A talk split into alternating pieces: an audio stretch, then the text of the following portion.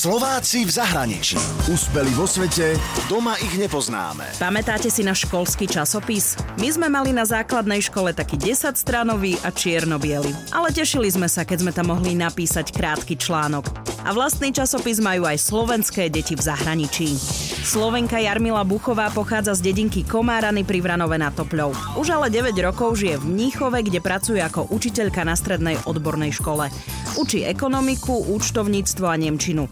Okrem toho však vedie slovenskú víkendovú školu v Mníchove a je šéf-redaktorkou internetového časopisu Cerusky vo svete pre slovenské deti v zahraničí. Založenie bolo 10 krajín, momentálne máme v našej sieti 24 vzdelávacích centier alebo 24 slovenských centier pre deti v rámci celého sveta cez Anglicko, Nemecko, Taliansko, Francúzsko, Írsko, Island, Amerika, Kanada, Austrália. Redaktorský tým tvoria Slovenky, učiteľky v spomínaných krajinách. Porady majú online a keď pripravujú nové číslo, tak napríklad skypujú a píšu si e-maily. Sme sa snažili urobiť niečo také, čo by bolo pestré, pretože aj tie naše jazyky, ktorými deťmi hovoria po celom svete, okrem slovenčiny, majú v školách úplne iný jazyk, sú rôznorodé, preto cerusky ako farebné, farebné cerusky, ktoré prispievajú do toho časopisu. Hlavnou hrdinkou v časopise je ceruska Zuzka, ktorá sprevádza deti v tomto časopise.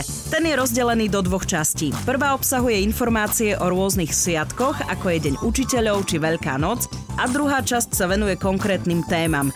Naposledy písali o žabách, meste Bratislava či o Ľudovitovi Štúrovi.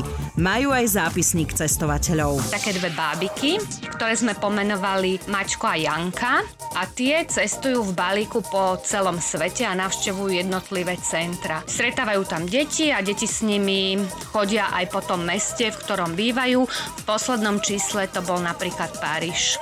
Momentálne sú naši cestovatelia v Londýne. Deti potom tie reportáže píšu so svojou učiteľkou. Časopis takto prezentuje deťom hravou formou slovenčinu.